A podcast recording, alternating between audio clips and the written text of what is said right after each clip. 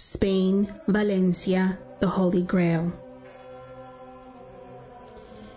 This precious object has always been at the center of extraordinary stories and novels like the legends of the Knights of the Round Table in England, the stories of Perceval in France and Parzival in Germany of the 12th and 13th century. This genre was used by Wagner in a Christian esoteric perspective, and at the end of the 20th century, the fantastic novels of B. Cornwell favored the birth of the editorial trend still alive today. The Holy Grail of Valencia is the chalice used by Jesus in his Last Supper with the apostles to consecrate and offer the Eucharistic wine that is his blood. But it has also been identified as the cup in which Joseph of Arimathea collected the blood of Jesus on the cross. There are a number of variants to indicate the Grail. San Greal, Holy Grail, Sangreal in England, Saint Graal and Saint Graal in the antique and modern French, Graal and Graal in German.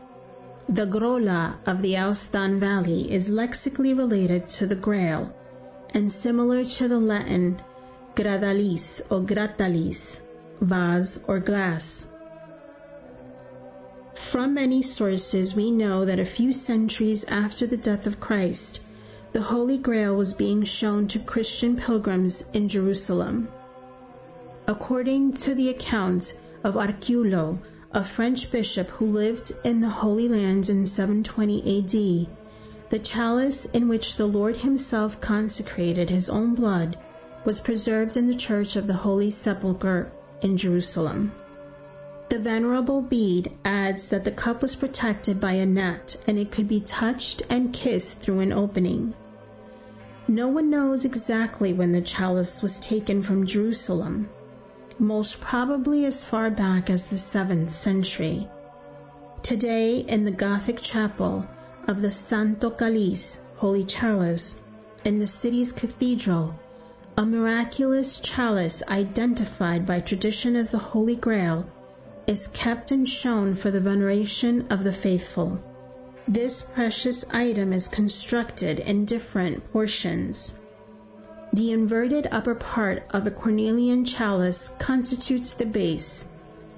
The stem is enriched by precious stones, and the upper part is a cup also of cornelian. These parts are attributed to different eras. The cup is the most antique and the most difficult to date, and constitutes the most interesting part. On the base, there is an inscription in Arabic of disputed interpretation, but that could be another proof to determine the date. According to Professor Salvador Antunano, when we know the mystery of the chalice of the Holy Grail, we realize that in it there is nothing enigmatic or esoteric. The history of this precious chalice concerns the most dramatic, most sublime episode ever lived by humanity the history of the Word made man and Eucharist.